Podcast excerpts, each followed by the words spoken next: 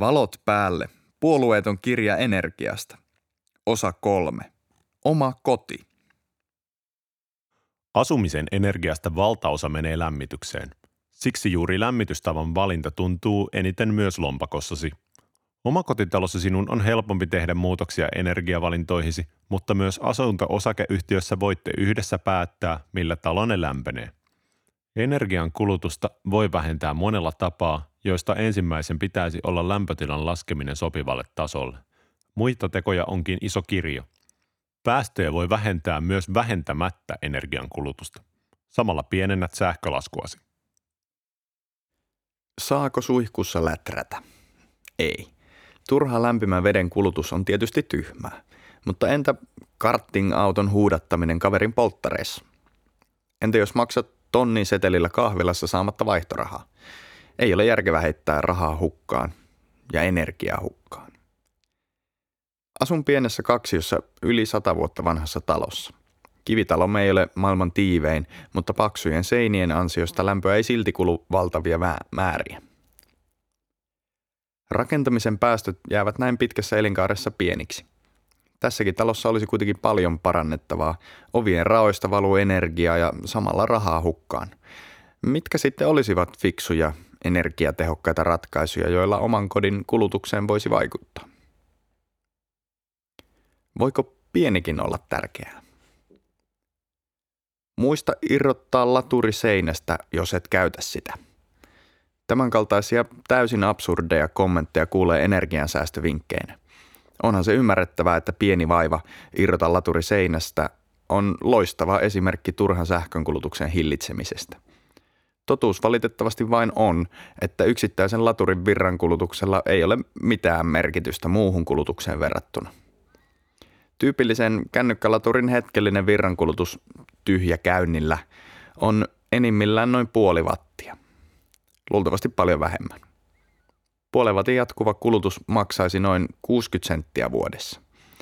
Vaikka siis pitäisit normaalisti vaikka kymmentä laturia turhaan kiinni pistorasiassa ympäri vuoden, irrottamalla ne säästät kuutisen euroa vuodessa. Totta kai turha on aina turhaa, mutta ei tällä vielä maailmaa pelasteta. Kuuden euron energiamäärä tosin voisi pelastaa jonkun muun päivän. Maailmassa on vielä paljon ihmisiä täysin ilman sähköä. Vasta sähköistyvien maiden, kuten Nigerian sähkönkulutus henkilöä kohden, on alle puolen kilowattitunnin luokkaa päivässä. Suomalaiset kuluttavat pelkästään autoratissa saman verran energiaa kuin nigerialaisilla kuluu kaiken toiminnan pyörittämiseen päivässä. Suomalaisten energiankäyttö henkilöä kohde on puolen vuosisadan aikana kolminkertaistunut. Suomalaisten koko energiankulutus henkeä kohden on 200 kilowattituntia päivässä – kun vuonna 1960 vastaava luku oli 70. Nigerialaiset siis kuluttavat nyt puolet siitä määrästä energiaa, joka meillä kului 60-luvulla. Toki meillä on pimeämpää ja kylmempää, mikä hankaloittaa suoraa vertailua. Todennäköisesti Nigerian taloudellisen tilan kohentuessa myös heidän energiankulutuksensa kasvaa. Suomalaiselle merkityksetön määrä energiaa voi olla kaikki, mitä tarvitaan puhelimen lataukseen tai sähkövaloon.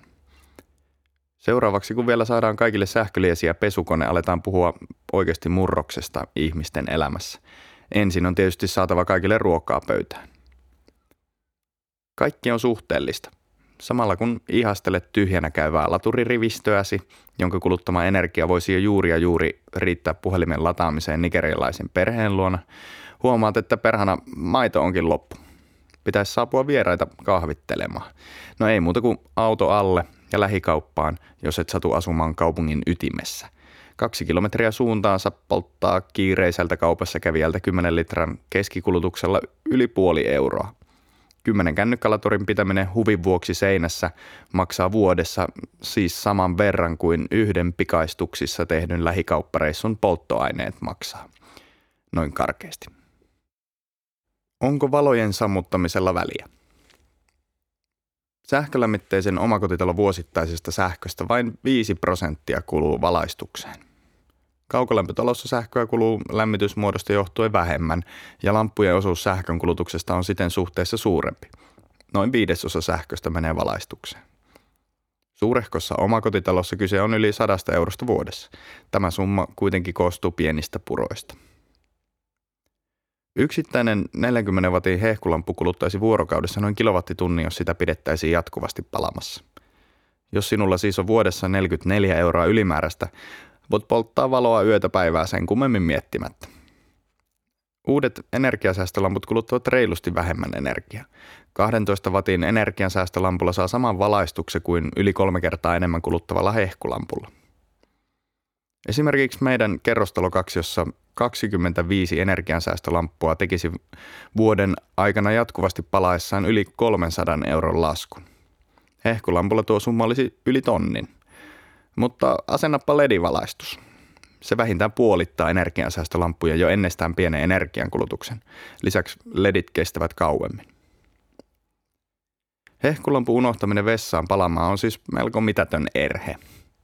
Samassa kokoluokassa on esimerkiksi kohtuullinen leivänpahtimen käyttö. Puhelimen lataus taas ei vie sitäkään vähän. Kahvinkeitto kuluttaa jo enemmän energiaa, mutta edelleen puhutaan pienistä lukemista. Ei tietenkään ole mitään järkeä maksaa yhtään ylimääräistä senttiä siitä, että valaisee tyhjää kämppää, kun itse on pois. Silti jos valo joskus unohtuu turhaan palamaan, sinun tuskin koskaan kannattaa ajaa takaisin kotiin sammuttamaan sitä. Auto kuluttaa raskalla kaasujalalla kilowattitunnin per kilometri, kun hehkulampulla kestää vuorokausi kuluttaa sama määrä energiaa. Entä jos kaikissa asunnoissa käännettäisiin valaistus täysille, lopullisesti? On tietysti erittäin epätodennäköistä, että kaikki suomalaiset eurohamsterit yhtäkkiä päättäisivät pistää ranttaliksi, mutta kokeillaan. Suomessa on karkeasti 2,5 miljoonaa asuttua asuntoa, jossa valtaosa on joko yhden tai kahden hengen talouksia kerros- ja omat kotitaloissa. Jos käytetään aiemmin todettua yhden kilowatin lampputehoa kuvaamaan keskimääräistä kotia, Lampujen tehoksi saadaan 2,5 gigawattia, eli 2 miljoonaa 500 000 kilowattia. Mutta onko toi paljon? No paljon tai ei, se on yhtä paljon kuin Suomen kaikki ydinvoimalat tuottavat tehoa yhteensä. Jos siis kaikki päättäisivät pitää vuoden verran kaikkia valoja päällä yötä päivää, palaistukseen käytetty energia tuplaantuisi. Rahaa palaisi ja sähkömyyjät hykertelisivät tyytyväisinä. Muitakin seurauksia olisi – Suomessa tulisi sähköpula, sillä teho ei riittäisi talven energiankulutukseen kaikkein kylmimpinä huippukulutuksen hetkinä. Huomioon pitäisi ottaa se, että osa sähkölämmitteisten kotien lämmitysenergiasta tulisi hehkulampuista, mutta koska osa lampuista on muun muassa komeroissa ja muuten lämmityksen kannalta huonosti sijoitettuina, ei lampuilla voisi yksi yhteen korvata lämmitystä. Tarkalleen sanottuna ei se teho riitä nytkään, vaan ruotsalaisia tarvitaan avuksi. Siirtoyhteydet naapurimaista tällä hetkellä riittäisivät kattamaan juuri tuon lamppujen aiheuttaman huippukulutuksen lisäyksen myös paukkupakkasilla, mutta auta armias, jos kaikki kaksi ja puoli miljoonaa aamiaispöytää alkaisivat pahtaa saman aikaan leipää. Suuria teollisuuden kulutuskohteita, kuten terässulattamoja, jouduttaisiin ajamaan alas. Mikäli kaikki todella napsauttaisivat täsmällisesti yhtä aikaa leivänpahtimet ja kaikki valot päälle, tästä luultavasti aiheutuisi niin suuri heilahdus sähköverkon tasapainossa eli taajuudessa, ettei varokeinoja ehdittäisi käyttää. Koko sähköverkko voitaisiin joutua ajamaan alas. Seuraisi kenties useita tunteja kestävä suurhäiriötilanne, jonka jälkeen sähköt voitaisiin palauttaa vähitellen koko maan alueelle – Onneksi emme ole näin täsmällisiä, vaan räpsimme valoja ja pahdamme leipää milloin sattuu, eikä yhtäkkiä sitä virtapiikkiä pääse syntymään. Valojen sammuttamisella tai sammuttamatta jättämisellä voi siis olla suurempia vaikutuksia yhteiskuntaan kuin alun perin voisi luulla. Silti palamaan jäänyt vessan valo kuluttaa työpäivän aikana vain kolmanneksen kilowattituntia, joka ei asumisen keskimääräisessä 30 kilowattitunnin energiakulutuksessa merkitse juuri mitään. Faktaboksi. Suurhäiriön vaara. Mikäli Suomen sähköverkko todella kaatuu, se voi johtua esimerkiksi siitä, että on todella kylmä ja pitkään. Tällöin Suomi on tuontisähkön, reservissä pidettävien voimalaitosten sekä sovittujen kulutusjoustojen varassa. Esimerkiksi teollisuuslaitos on voinut sopia kantaverkkoyhtiön kanssa leikkaavansa kulutustaan korvausta vastaan, jos sähköverkon tilanne niin vaatii. Tämä auttaa verkkoa selviytymään kulutuspiikin yli. Toinen haasteellinen tilanne on, mikäli suuri sähköntuotantoyksikkö putoaa verkosta. Vuoden 2015 marraskuussa näin kävi, kun Loviisassa ydinvoimalla ajettiin alas. Tällaisiin tilanteisiin toki varaudutaan. Useamman suuren tuotantoyksikön tai maiden välisen siirtoyhteyden vikaantuminen yhtä aikaa voi kuitenkin aiheuttaa suurhäiriön vaaran. Suomen sähköverkon selkärankaa ylläpitävä kantaverkkoyhtiö Fingrid arvioi, että suurhäiriön haitta Fingridin asiakkaille ja yhteiskunnalle olisi noin 100 miljoonaa euroa tunnissa. Yöpyykkääjästä lämmityksen optimoijaksi. Sinä ja minä olemme aiemmin olleet vain numeroita energiayhtiöiden maukkaassa tuloksessa. Ajat ovat kuitenkin muuttuneet. Nyt me voimme ostaa aurinkopaneelit, alkaa tuottaa energiaa itse. Sähkön hinnan voi kilpailuttaa helposti, jolloin säästät selvää rahaa. Syysäästön on helppo ymmärtää. Vuosittain vain joka kymmenes kilpailuttaa sähkösopimuksensa. Melko varmasti sinulla siis on yksinkertaisesti tarpeettoman kallis sähkösopimus. Näistä syistä energiayhtiöiden viestin sävy on viime vuosina muuttunut. Nykyään me olemme aktiivisia kuluttajia, asiakkaita. Meitä halutaan mukaan aktiiviseksi osaksi sähköverkkoa ja sähkömarkkinaa. Tästä syystä nykyään puhutaan yhä enemmän kulutusjoustosta. Kulutus tai toisin sanoen kysyntäjousto tarkoittaa kodeissa yksinkertaisimmillaan sitä, että energiaa kulutetaan vähemmän, kun energia on kallista ja kulutus siirretään vaikkapa yöaikaan, kun sähkö on halvempaa. Tämähän on ollut mahdollista jo pitkään. Kuluttajille on tarjolla mahdollisuus tehdä sopimus yö- ja päiväsähköstä. Näin esimerkiksi pyykinpesukoneen tai kuivausrummun pyörittäminen yöllä säästää rahaa. Toki säästö ei ole kovin suuri. Päiväsähkö voi maksaa esimerkiksi 6,5 senttiä kilowattitunnilta, yösähkön ollessa reilun sentin halvempaa. Pesukone kuluttaa pesulämpötilasta riippuen karkeasti yhdestä kahteen kilowattituntia energiaa. Kuivausrumpu kuluttaa 3-5 kilowattituntia käyttökertaa kohden. Jos pestää yksi koneellinen päivässä tai yössä, vuoden aikana pyykkäyksen energiahinnaksi tulee noin 230 euroa. Ero nykyisellä päivä- ja yösähkön erotuksella on 20 euroa vuodessa. Yöpyykkäys siis säästää rahaa, mutta kovallakin käytöllä säästö on vuositasolla pieni. Pyykkäys ei toki ole kovinkaan suuri osa energialaskusta. Suurin lasku omakotiasujalle tulee lämmityksestä. Sähkölämmityksen ohjaus ei taas vaatisi minulta järjestelmän alkuasetusten jälkeen kaiketi yhtään mitään. Asunto voisi olla aikaisin aamulla hieman turhan lämmin, koska yöllä asunto lämpenisi niin sanotusti varastoon. Päivällä asunnon kannattaisi antaa viiletä, koska olen pääsääntöisesti päivisin töissä.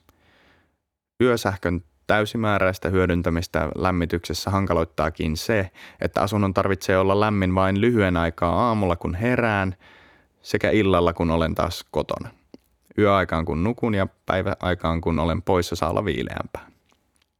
Säästö kasvaa, jos otat sähkömarkkinoita seuraavan tuntihintaisen sopimuksen. Tällöin yö- ja päiväsähkön hintaero voi olla suurempi.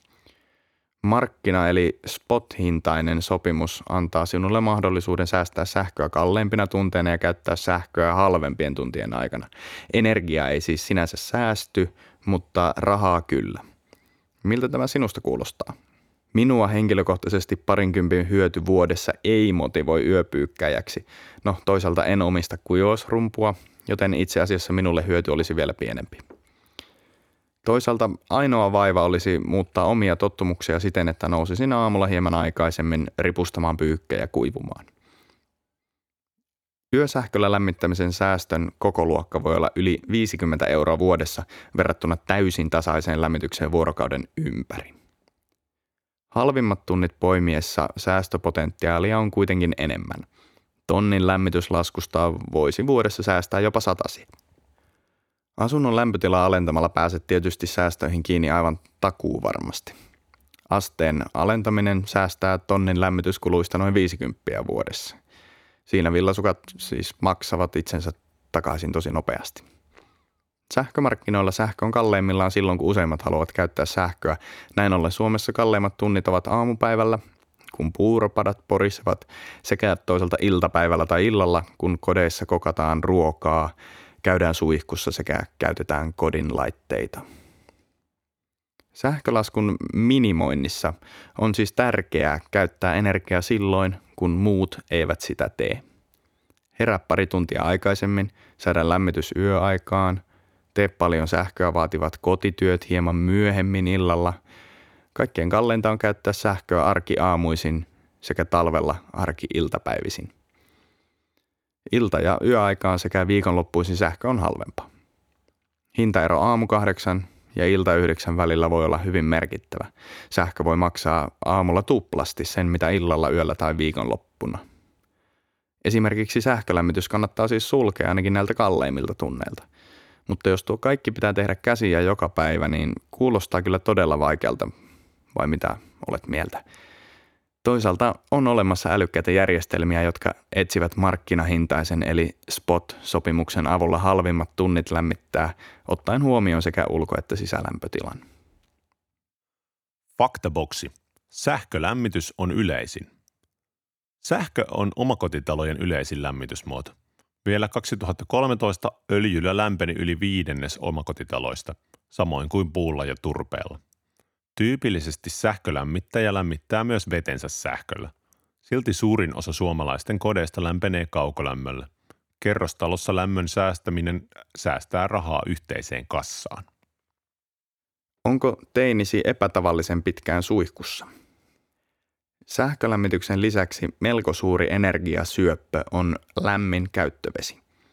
Veden lämmittämiseen palaa rahaa nelihenkisen perheen omakotitalossa vuodessa keskimäärin yli 400 euroa, eli reilusti enemmän kuin pienen kerrostaloasunnon koko vuoden sähkölasku.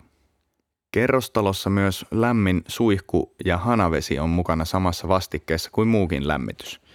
Sähkölaskuja on siis hankala verrata – Omakotitalossa voit kuitenkin helposti vaikuttaa omaan lämpölaskuusi. Paljonko tuosta 400 eurosta sitten voi säästää? No, jos kaikki lämmin käyttövesi tehdään kalleimpien tuntien aikaan, vuositason hintalappu on karkeasti 100 euroa korkeampi kuin jos kaikki vesi lämmitettäisiin halvan sähkön aikaan. Säästöpotentiaali siis löytyy.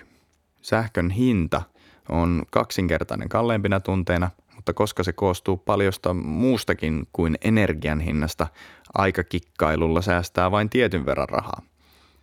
Loput säästöpotentiaalista löytyy energian käytön vähentämisestä. Värjöttelevä sisupussi kärsii turhaan. Oletko aina ollut tarkka energian kulutuksesta? Ehkä olet ollut tarkkana erityisesti kuumien suihkujen kanssa – ettei energia mene hukkaan ja tule turhaa laskua.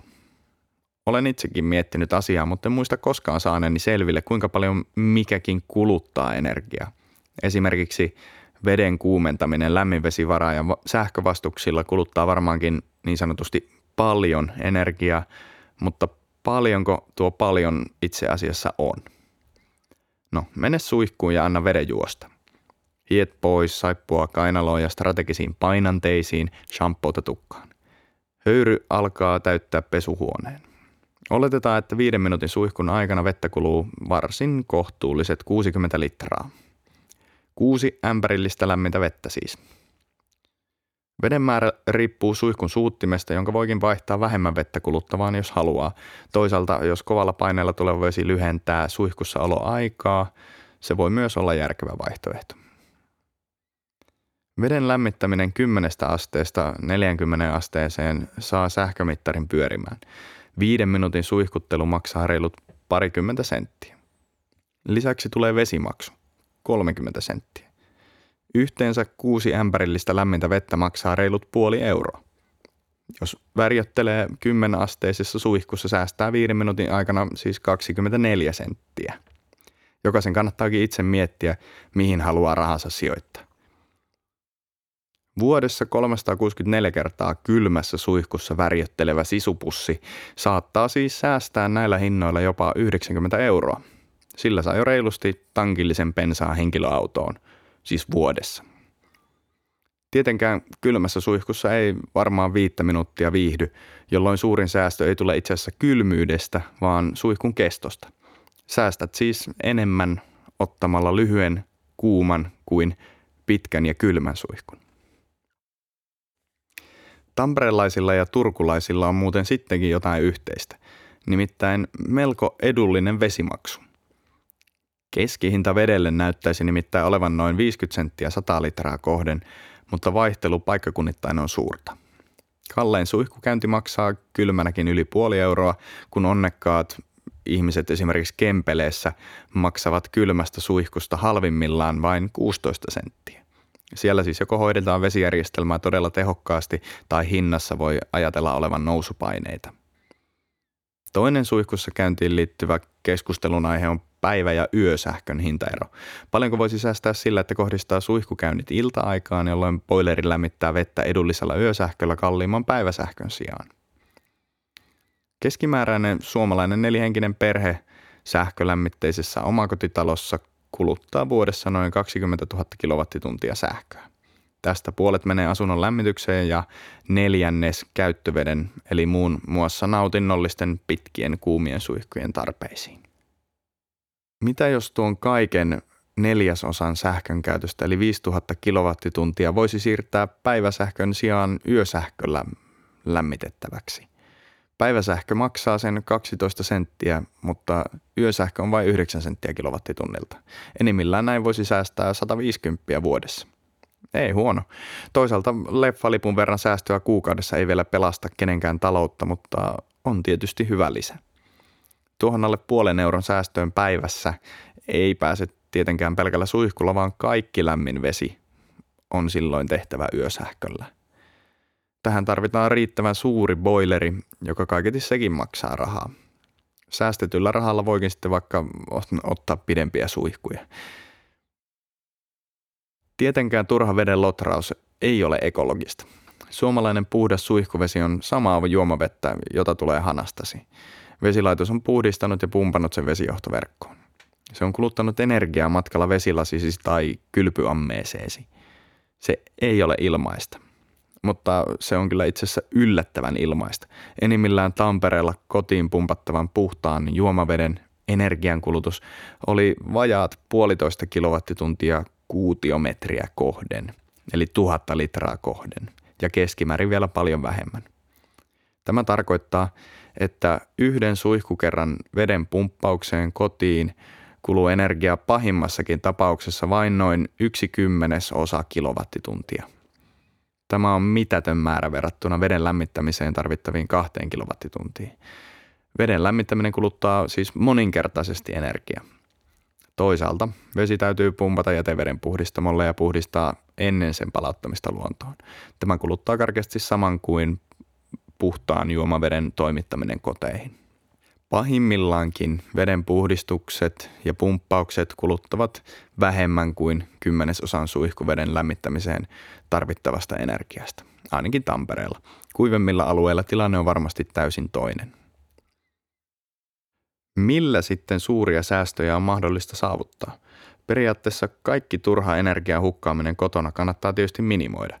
Jos mietitään taloudellista puolta, esimerkiksi ruoan haaskuu tuhlaa helposti kerralla useamman euron. Jos haluat säästää rahaa, suihkussa käynnin sijaan kannattaa huomioon kiinnittää muihin suurempiin asioihin. Lämpöpumppu on varma veto yleensä. Sain aikoinani monen vuoden lobbauksen jälkeen vanhempani hankkimaan talonsa ilmalämpöpumpun. Vastarinta oli investointikustannukset huomioon ottaen ymmärrettävää, mutta turhaa, sillä lämpöpumput ovat säästöä selkeimmillään. Suorassa sähkölämmityksessä ideana on, että sähkö ohjataan suoraan batteriin, jolloin yksi kilowattitunti sähköä muuttuu yhdeksi kilowattitunniksi lämpöä. Lämpöpumppu taas käyttää yhden kilowattitunnin sähköä ottaakseen maahan poratusta reiästä, vesistön pohjaan upotetusta putkistosta tai suoraan ilmasta parhaimmillaan 5 kilowattituntia lämpöä. Pumppu siirtää keräämänsä lämmön joko vesikiertoiseen lämmitysjärjestelmään tai suoraan sisäilmaan. Hieman huippukulutustasi pienempi eli osatehoinen lämpöpumppu on pienempi ja siten edullisempi hankkia – Kaikkein kylmimmällä ilmalla, kun pumpulta vaadittaisiin enemmän tehoa, pumpun avuksi tulee lisälämmitysvastus, jolloin kotisi sähkönkulutuksen huipputeho kasvaa. Saattaa kuitenkin olla, että jatkossa maksat sähköstäsi myös huipputehon mukaan ja sähkölaskusi saattaa kallistua, kun lisävastus napsahtaa päälle. Näin ollen kannattaa harkita riittävän suuren lämpöpumpun hankintaa, jos olet pumppua ostamassa. Tyypillinen nyrkkisääntö voisi olla, että ilmalämpöpumppu säästää sähkölämmitteisessä talossa kolmanneksen sähkölaskusta. Jos ilmalämpöpumppu hankitaan esimerkiksi tyypillisen nelihenkisen perheen omakotitalon sähkölämmityksen lisäksi, se säästää vuosittaisessa puolentoista tuhannen euron lämmityslaskussa 500 vuodessa. Jos pumppu kaikkine asennuksineen ja muine kuluineen maksaisi pari tuhatta euroa – olisi takaisinmaksuaika neljän tai viiden vuoden luokka. Pumppu kestänee vielä kuitenkin ainakin toiset viisi vuotta, joten se ehtii säästämään hintansa verran rahaa elinkaarensa aikana. Jokainen talo on kuitenkin yksilö. Toinen perhe saattaa saada enemmän hyötyä kuin toinen. Jos pumpulla jäähdyttää taloa kesällä, se lisää mukavuutta, mutta toisaalta tietysti kuluttaa hieman rahaa pumpun ottamana sähkönä. Huonosti eristetty suoralla sähköllä lämpivä koti saattaa pumppuasennuksen lisäksi hyötyä esimerkiksi välikaton lisäeristyksestä ja vuotavien ikkunoiden vaihtamisesta energiatehokkaisiin. Jos olet rakentanut passiivitalon, sen pikkuruisesta sähkölaskusta ei välttämättä enää saa tiristettyä tarpeeksi säästöä pumpunkaan avulla, jotta investointi maksaisi itsensä takaisin. Lämpöpumppu toimii sitä tehokkaammin, mitä pienempi lämpötilaero on lämmön lähteen eli ulkoilman tai maan ja lämmitettävän kohteen eli sisäilman, vesikiertoisen lattialämmityksen tai vastaavan välillä. Siksi ilman sijaan lämpöä kannattaa mieluummin raapia vaikka peltoon auratusta tai järven pohjaan upotetusta lämmönkerupiiristä. Vielä paremmin pumppu toimii, jos se saa kerätä lämpöä syvältä maan uumenista – vielä tavallista porakaivoa paremmin lämpöä löytyy kilometrin syvyydestä maan uumenista. Kaukolämpöverkkoja voidaan jatkossa lämmittää omakotitalojen tapaan maalämmöllä, kun geotermistä energiaa aletaan todenteolla hyödyntää myös Suomessa. Silloin puhutaan teollisen luokan pumpuista, jotka maksavat miljoonia. Kun reiluun 100 metriin porattu maalämpökaivo hyödyntää lähinnä auringosta kerättyä maalämpöä, Geoterminen lämpö kumpuaa syvältä maan sulasta rautaytimestä ja maaperän luonnollisista ydinreaktioista. Mitä syvemmälle mennään, sitä kuumempaa on. Maan pinnalla ilmalämpöpumppu vähentää lämmitystarvetta eniten keväällä ja syksyllä. Ne ovat ilmasta lämpöä ottavalle pumpulle parasta toiminta-aikaa. Ulkona on sen verran kylmä, että lämmitykselle on tarvetta, mutta toisaalta ei ole niin kylmä, etteikö ilmalämpöpumppukin toimisi tehokkaasti. Sinun rahapussisi näkökulmasta pumpun toiminta ei juuri eroa lisäeristyksestä. Alkuinvestoinnin jälkeen rahaa säästyy ja sähkölaskut ovat pienempiä. Lämpöpumput eivät kuitenkaan tuota sähköä, vaikka ne sitä säästävätkin. Samalla tavalla uusi, entistä pihimpi auto säästää polttoainetta, mutta polttoainetta on edelleen tuotettava jossain ja tuotava jostain. Maalämpö on hieman kalliimpi investointi, mutta toisaalta se ei välitä ulkoilman lämpötilasta. Maalämpö tekee tosiaan yhdestä kilowattitunnista sähköä viitisen kilowattituntia lämpöä. Toki kovilla pakkasilla pumppu joutuu lämmittämään taloa suuremmalla teholla, mikä pitää ottaa huomioon pumpun kokoa valittaessa. Itse asiassa tämä on tärkeää myös sähköverkon kannalta. Maalämpöpumpuissa on erillinen sähkövastus, joka menee päälle, jos pumpun oma lämmitysteho ei riitä. Kun useammassa kotitaloudessa napsahtaa kovilla pakkasilla yhtäkkiä päälle lisävastus, voi sähköverkko olla kovilla. Valmistajien mukaan pumppu myös kestää paremmin, mikäli pumppu on sopivan kokoinen eli riittävän suuri. Kuulostaa järkevältä. En esimerkiksi lähtisi tekemään yhden käden akkuruuvin vääntimellä kiviseinää reikää. Työkalut pitää valita tarpeen mukaan, jos haluaa, että ne kestävät. Fakteboksi. Lämpöpumppu sähköverkossa. Lämpöpumppujen yleistymisellä voi olla vaikutusta meidän kaikkien sähkölaskuun. Sähkön tarpeen vähentäminen voisi periaatteessa laskea sekä sähkön markkinahintaa että verkkomaksuja, jos myös tehon tarve vähenisi. Kuitenkin ilmalämpöpumppun hankkiminen on sähköverkkoyhtiön näkökulmasta oikeastaan sama kuin et olisi hankkinut pumppua laisinkaan. Kovimmilla pakkasilla pumppu käytännössä ottaa saman minkä antaa, eli kodissasi luultavasti edelleen olevat sähköpatterit auttavat pumppua pitämään talon lämpimänä. Sähköverkko täytyy rakentaa maksimikulutuksen mukaan, joten ilmalämpöpumppu ei auta siirtohintojen laskemiseen ollenkaan. Periaatteessa, jos kaikki kuluttajat saisivat pienennettyä maksimikulutustaan keinolla millä hyvänsä, voisi yhtiö kenties lykätä sähköverkon vahvistamista esimerkiksi sähköautojen yleistyessä, mikä maksaisi vähemmän, mikä taas tarkoittaisi pienempää sähkön siirtohintaa sinulle ja minulle. Näin voisi käydä, jos kaikilla olisi riittävän suuri maalämpöpumppu, todella hyvin eristetyt asunnot, älykäs lämmityksen ohjaus tai miksei useampikin noista. Aurinkoa, villaa ja akkuja kotiin. Yhä harvempi tyytyy vain ruuvaamaan pattereita pienemmälle, sillä voimme myös itse tuottaa energiaa. Kannattaako sinun ostaa aurinkopaneelit katollesi?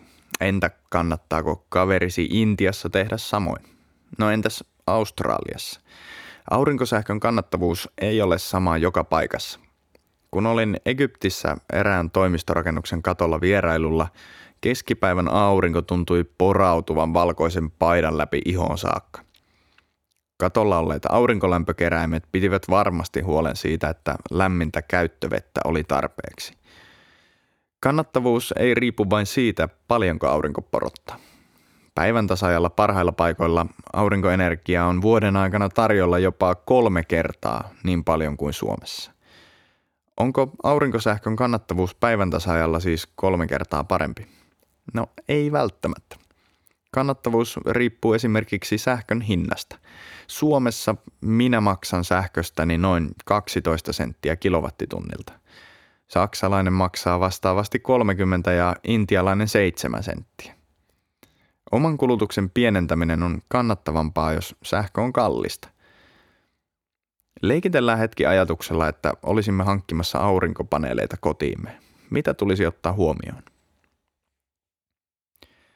Aurinkopaneelien koon valintaan on yksinkertainen nyrkkisääntö. Katso paljonko sähkönkulutuksesi on aurinkoisen kesäpäivän aikana. Valitse paneelien maksimiteho hieman yli tuon määrän. Näin saat käytettyä käytännössä kaiken aurinkopaneelien tuottaman sähkön itse. Samalla korvaat noin 12 senttiä kilowattitunnilta maksavaa verot ja siirtomaksut sisältävää ostosähköä verkosta. Aurinkosähkön tuotannon käyttäminen itse kannattaa, sillä tyypillisesti jos tuottaisit paljon omaa kulutustasi enemmän sähköä, joutuisit myymään oman kulutuksesi ylittävän osuuden suunnilleen pörssisähkön hinnalla sähköyhtiölle. Pörssisähkön hinta taas ei ole 12 senttiä, vaan esimerkiksi 3 senttiä kilowattitunnilta. On kuitenkin mahdollista leikata valtakunnan verkosta tarvitsemasi ostosähkön määrää vielä lisää. Te itse ihmisenä voit käyttää vaikkapa vanhoja akkuja tai jotain kaupallisesti myytävää akkupakettia aurinkosähkön lisänä. Tällöin voit esimerkiksi tuplata aurinkopaneelien määrän ja mitoittaa akun siten, että se riittää varastoimaan keskipäivällä oman kulutuksesi päälle tuottamasi energia. Tuon sähköenergian voit käyttää illalla hyödyksesi. Suuremman järjestelmän etuna on, että saat sen suhteessa tuottoon hieman edullisemmin kuin hyvin pienen järjestelmän, varsinkin jos löydät akut puoli ilmaiseksi varastostasi. On toki huomioitava se mahdollisuus, että maailma muuttuu. Kuten World Energy Council Finlandin Lauri Muranen osuvasti huomauttaa, jos verotuskäytännöissä tai siirtomaksujen hinnoitteluperusteissa tapahtuu muutoksia, se voi muuttaa oleellisesti aurinkojärjestelmän kannattavuutta. Sähkön hinnasta karkeasti kolmannes on veroja, kolmannes siirtomaksua ja viimeinen kolmannes energian hintaa, joten verotuksen muutoksilla on vaikutusta sähkön hintaan. Pienelle aurinkosähköjärjestelmälle ilman akkuja voi itse asennettuna ja nykyisellä hinnoittelupolitiikalla odottaa tuottoa reilun parinkymmenen vuoden jälkeen. Tämä on toki hyvin pitkä aika, eikä käytännössä riitä perusteeksi hankkia aurinkosähköä kotiin. Toisaalta paneelien eliniän ollessa vähintään 25 vuotta tämä harrastus poikkeuksellisesti lopulta tuottaa sinulle rahaa. Yleensä tilanne on täysin toisinpäin. Jos haluat vinkkejä kovan rahan investointeihin ja sijoituksiin, kannattaa vielä toistaiseksi katsoa muualle. Vaikka aurinkopaneelien hinnat ovat romahtaneet viime vuosien aikana, niiden hinnassa on vielä varaa laskuun. Energian pientuotannon kannattavuutta parannetaan monissa maissa tukijärjestelmin. Suomalaisille tavallisille tallaajille ei kuitenkaan tällä hetkellä ole kotitalousvähennystä lukunottamatta tarjolla valtion tukea aurinkosähköinvestoinneille, mutta tilanne voi tietysti muuttua tulevaisuudessa. Tämä onkin aurinkopaneeleja hankkivalle mielenkiintoinen dilemma. Ostaako paneelit nyt, jolloin investointi alkaa heti huomenna kuolettaa itseään, vai odottaako esimerkiksi muutama vuosi, jolloin mahdollisesti tarvittavan lainarahan hinta on ehkä kalliimpi kuin tänään, mutta toisaalta paneelit kenties halvempia. Entä aiotko makuuttaa järjestelmään tarkoittamasi summaa pankin käyttötilillä? Vaikka aurinkopaneelien hinnat laskisivatkin tulevaisuudessa, järjestelmää voi toisaalta laajentaa myöhemmin. Aurinkosähkön lisäksi on toki muitakin oman kodin energiatekoja, joihin voit sijoittaa kolikkopurkkisi sisällön. Kaikenlaisia älylaitteita ja kotiautomaatiojärjestelmiä on tarjolla riittämiin. Silti yksinkertainen on tällä hetkellä paras. Käyttöveden lämmitys aurinkolämpökeräimillä. Jos sähköä tuottavien aurinkopaneelien takaisinmaksuaika on parinkymmenen vuoden paikkeilla, onko aurinkolämpö yhtään sen parempi? Lämmin käyttövesi tulee tilojen lämmityksen jälkeen toisena kodin energian kuluttajana, joten ainakin säästöpotentiaali on merkittävä. Vaikka lähes puolet suomalaisista omakotitaloista lämmittää asuntojaan ja vesiään sähköllä, sinä voit lämmittää vetesi myös riippumatta sähkön hinnasta. Kodin sisäilman lämpötilasta huolehtivan lämpöpumpun rinnalle sopii hyvin aurinkolämpökeräin, joka tuottaa lämmintä käyttövettä auringon säteilystä. Aurinkolämpö voi tällä hetkellä olla kannattava investointi omakotitalojen lisäksi myös kaukolämpöön liitetyissä asunto-osakeyhtiöissä sekä yritysten ja kuntien kiinteistöissä. Faktaboksi. Aurinkosähkön päästöt. Kotitalouksien aurinkosähkö tuottaa koteihin oman maan energiaa. Kuitenkin Suomessa kesäaikana sähkö on jo melkoisen päästötöntä. Onko aurinkopaneeleilla tuotettu sähkö siis ilmastolle hyvä vai huono asia? Suomen päästöt touko-elokuussa 2015 ja 2016 olivat noin 40-70 grammaa hiilidioksidia per kilowattitunti ja ne aiheutuvat hiilen, turpeen ja maakaasun käytöstä. Kansainvälisen ilmastopaneelin mukaan pienen kokoluokan aurinkosähkön tuotannosta aiheutuu keskimäärin noin 40 grammaa päästöjä per kilowattitunti johtuen aurinkopaneelien tuotantoketjusta.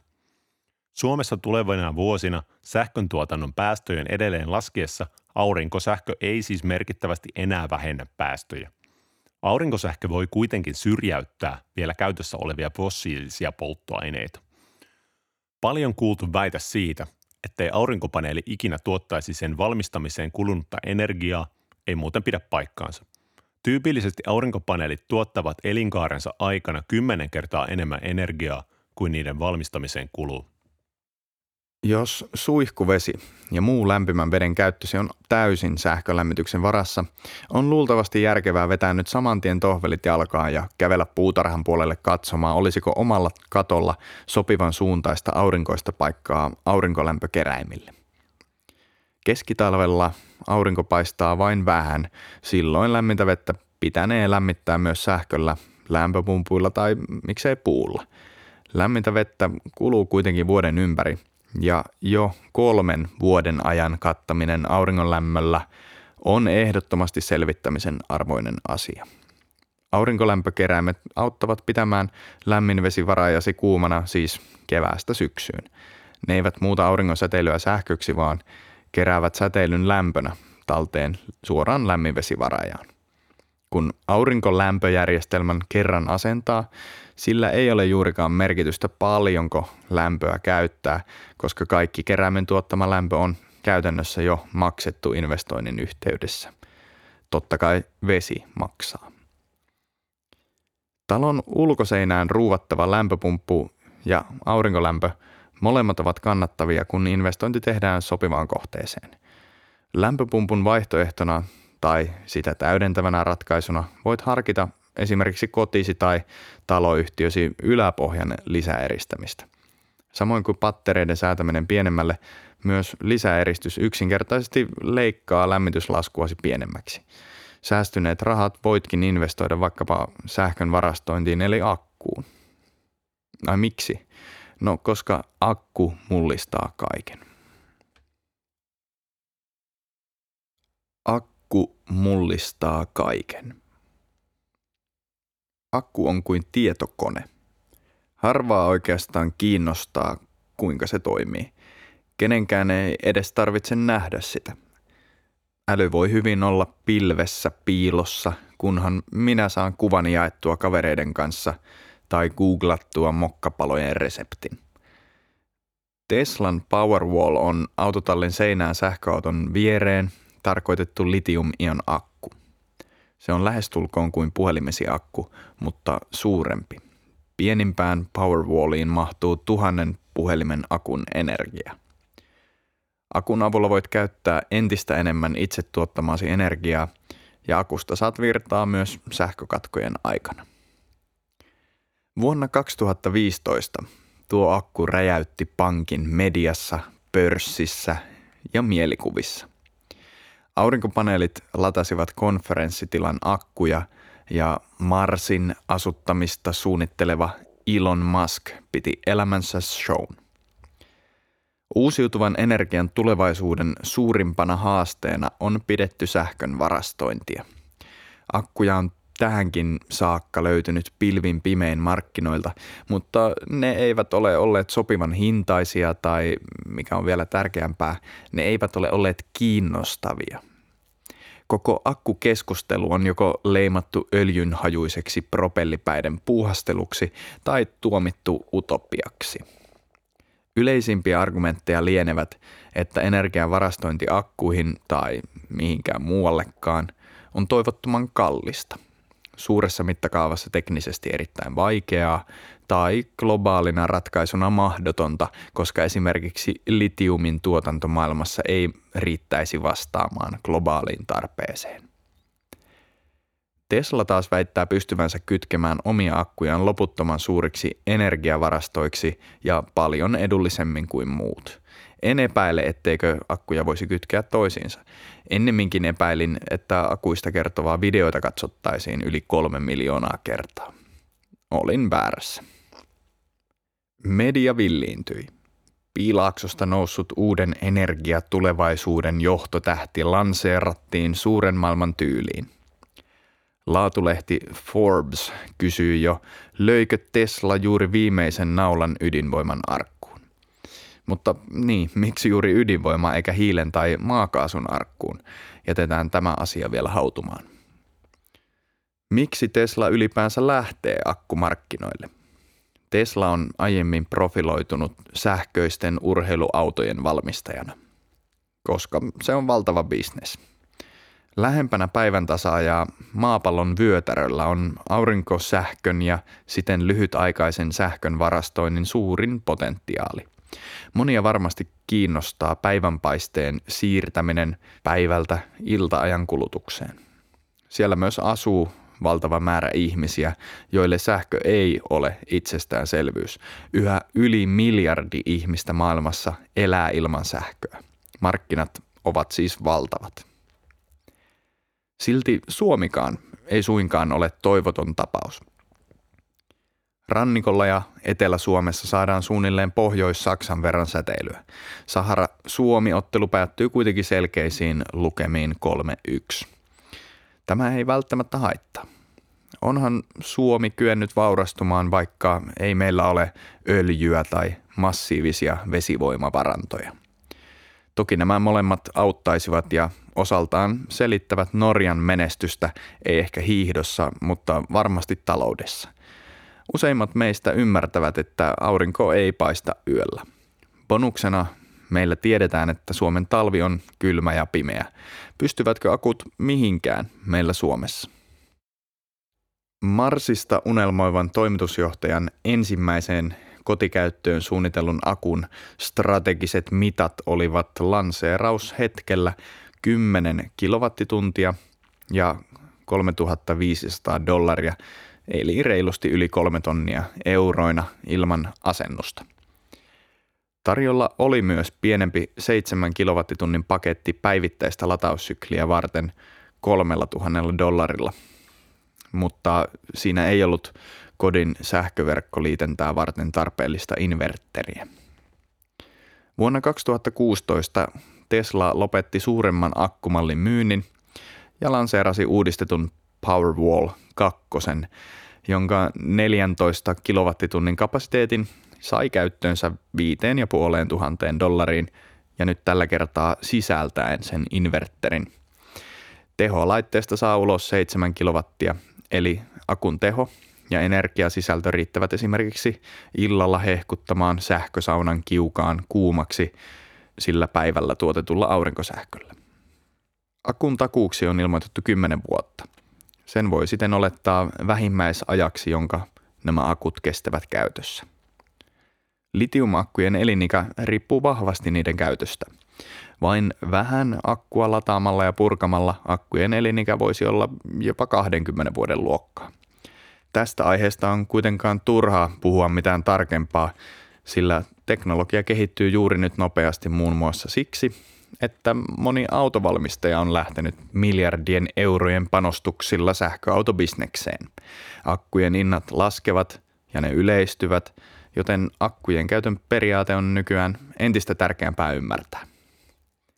Nyt kun amerikkalaisia johtotähtiä hehkutetaan, tuolta henkilökohtaisen kuluttamisen pyhätöstä nousseen Leonardo DiCaprion uusin dokumentti Before the Flood nostaa esiin ilmastoasioiden yhteydessä juuri akkujen potentiaalin tulevaisuuden energiajärjestelmässä. DiCaprion haastattelema Musk sanoo, että Teslan rakenteella olevia maailman suurimpia akkutehtaita tarvittaisiin sata kappaletta. Tuo määrä riittäisi muuttamaan maailman koko nykyinen energiajärjestelmä kestäväksi yhdessä uusiutuva energian rajun lisäämisen kanssa. No, jos palataan hetkeksi takaisin maan pinnalle, niin onhan näitä energiavarastoja muillakin valmistajilla. Tesla näyttäisi vain olevan tällä hetkellä halvin. Markkinat kuitenkin elävät nopeasti. Edellä mainituilla teknisillä tiedoilla hinta akun takuaikana itse asennettuna tekee noin 9 senttiä per kilowattitunti häviö huomioituna. Tuo kustannus tulee itse tuotetun sähköenergian tuotantokustannusten päälle. Kun kilowattitunti sähköä maksaa verkosta hankittuna Suomessa kaikkinensa noin 12 senttiä, niin akku tekee siihen päälle 9 senttiä per kilowattitunti. Teslan akkupaketti siis lisää itse tuotetun energian kustannuksia, mutta ei moninkertaisesti verkosta ostettuun sähköön verrattuna, vaan suuruusluokka on jo oikea. Forbes muuten väittää artikkelissaan Powerwallin varastoivan kilowattitunnin sähköä kahdella Yhdysvaltain sentillä. Tuohon hintaan voi päästä vain, mikäli akkua käytetään älykkäästi ja siten sen elinikä saadaan venytettyä ainakin pariin vuosikymmeneen. Toisaalta toinen, kriittisempi Forbesin sivulla julkaistu teksti arvioi akkujen varastoiman kilowattitunnin hinnaksi 15 senttiä, mikä on lähempänä tätä omaa karkeaa arviotani. Totuus seuraa perästä ja riippuu tosiaan todella paljon siitä, kuinka monta latauspurkusykliä akku lopulta kestää ja toisaalta kuinka ahkerasti sitä ylipäänsä käytetään. Akkujen hinnan laskusta huolimatta myös akkuun ladattavan ja sieltä purettavan sähkön arvolla on merkitystä. Kahden kilowatin jatkuva teho tarkoittaa, että akun teholla voisi normaalilla veden keittimellä keittää vettä ilman taukoa viiden tunnin ajan. Sen jälkeen akussa ei palaisi enää edes LED-valo. Keskimäärin kodin kulutus on kuitenkin noin puolentoista kilowatin tuntumassa, eli tehon pitäisi riittää arjen askareisiin keskimäärin mainiosti vajaksi seitsemäksi tunniksi. Yksittäinen kotiakku sopii omakoti, pari ja rivitaloasujille, joilla on omaa sähköntuotantoa, esimerkiksi aurinkopaneeleita. Näiden asuintalojen sähkönkäyttö sähkölämmitteissä kohteissa on 30 kilowattituntia päivässä, tietysti vielä vähennettynä itse tuotetulla sähköllä. Kun lämmitysjärjestelmä on muu, on sähkön kulutus noin 15 kilowattituntia päivässä kahden hengen omakotitalossa. Paljonko akku sitten lisää aurinkosähkön käyttömahdollisuuksia kotonasi? Eletään yksi päivä arkea syksyisessä kotimaassamme. Keskiverto perhe Virtanen asuu eteläisessä Suomessa. Katolla kellottelee uuden karhea, mutta järkevän kokoinen parin kilowatin aurinkosähkölaitos. Pari vuotta sitten valmiina ostettu pakettitalo lämpiää viilenä öinä kaukolämmöllä. Aamu menee verkkosähkön varassa. Kahden kilowatin aurinkopaneelijärjestelmä alkaa pukata taloon energiaa noin kilowatin teholla, kun perhe on jo poistunut arjen rattaisiin. Aamu kymmeneen mennessä tuotanto on ylittänyt kodin sähkön kulutuksen. Varsinainen kulutushuippu on kuitenkin iltapäivällä ja illalla, kun koko perhe on taas koolla. Esimerkiksi ruoanlaitto ja kodin koneet nostavat tehon tarvetta. Fiksu perhe mitoittaa tuotantonsa suunnilleen kulutuksen suuruiseksi. Virtasten sähkön kulutus ja tuotanto yhden vuorokauden aikana on suunnilleen tasapainossa keskipäivän aikaan ja muulloin sähkön saannissa turvaudutaan verkkosähköön. Kesän parhaina hetkinä paneelit tuottavat kulutusta enemmän ja sähkö menee halvalla verkkoon. Perhe on kuitenkin päättänyt harrastaa omaa energiantuotantoa jo melko tosissaan, joten paneelien määrä päätetään rennolla kädellä tuplata. Kauniina kesäpäivänä tuplasti aiempaa suuremman neljän kilowatin aurinkopaneelin tehokäyrä huitelee vielä selvästi ylempänä ja reilusti suurempi osuus energiantuotannosta päätyy sähköverkkoon jaettavaksi naapureiden kanssa. Kannattaa kysyä sähkömyyntiyhtiöltäsi, mihin hinta he ostavat ylijäämäsähkösi. Kuten arvata saattaa, ei tässä kuitenkaan vielä ollut kaikki. Faktaboksi. Aurinkosähkön myyntihinta. Kotitalouden tuottaman sähkön myyntihinta verkkoon on noin kolmannes kulutuksessa syrjäytetyn sähkön hinnasta, koska verkkoon myydyn sähkön hintaan ei lasketa sähkön siirron tai sähköveron hintaa, vain energiahinta ilman arvonlisäveroa. Perhe Virtanen päättää ostaa vielä akkupaketin, joka ruuataan omin pikkukätösin autotallin seinään kiinni. Se saa käyrät näyttämään täysin toisenlaisilta. Aiemmin ylijäämäsähkö myytiin halvalla verkkoon, mutta nyt sen voi käyttää leikkaamaan kulutusta myös ilta-aikaan. Keskikesällä, kun sähkön tuotantoteho on lähes puolet suurempaa, tulee päivän aikana ylijäämää neljän kilowatin laitoksella helposti parikymmentä kilowattituntia, joka ei enää mahdu yhteen akkupakettiin. Mikäli haluaa säästää akkuaan tai pienentää tarvittavan akun kokoa, voi osan ylimääräisestä energiasta ohjata esimerkiksi sähkölämmitteiseen lämminvesivaraajaan keskipäivällä tai pumpata lämpöpumpulla lämpöä maahan talven varalle. Kyllä, maahan pumpatusta lämmöstä saa hyötyä talven kylminä hetkinä. Mutta ehkä tämä tuntuu sinusta haihattelulta. Eihän akut ja aurinkosähkö ole kannattavia ja vaikka olisivatkin, niin ei minulla ole rahaa laittaa tuhansia euroja tällaiseen. Ymmärrän kyllä ärtymyksesi. Aurinkopaneelin ja akkujen yhdistelmä ei Suomessa edellä kuvatuista ja lasketuista syistä ole kannattava jos tarjolla on sähköverkko, johon talon voi liittää. Ainakaan vielä. Vaikka aurinkosähkö olisi hyvin edullista ja kannattavaa, kaikki eivät silti investoi siihen. Lämpöpumppujen tilanne on tällä erää sama. Lämpöpumppuinvestointi olisi luulakseni taloudellisesti järkevä käytännössä jokaisessa pääosin suoralla sähköllä lämpiävässä taloudessa – mutta pumpun hankkimisen kynnys on niiden yleistymisestä huolimatta sen verran korkea, että moni on yhä jättänyt hankinnan odottamaan. Odottamaan mitä? No, en tiedä. Faktaboksi. Mihin käytämme energiaa? Asuintalojen lämmittämisen ja asunnoissa pyörivien pesukoneiden sekä muiden aparaattien kuluttama osuus on noin neljännes Suomen kaikesta energian käytöstä. Ilmastotalkoissa pelkkä oman pesän puhdistaminen ei siis riitä, vaan on katsottava myös muita kolmea neljännestä. Liikenne on myös suoraan sinun vallassasi. Kun kotien kulutukseen lisätään liikenne, kasassa on jo lähemmäs puolet, eli kaksi viidesosaa kaikesta Suomen energian käytöstä. Puolet Suomen energiasta käytetään teollisuudessa. Kotitalouksien käyttämästä energiasta kolmannes vispaa sähkölaitteita, vajaa kolmannes tuotetaan kaupungin siluetissa kohoavissa kaukolämpölaitoksissa ja neljäsosa poltetaan puusta. Viimeinen sivu katetaan öljyllä ja yhä enemmän lämpöpumpuilla. Yhteenveto.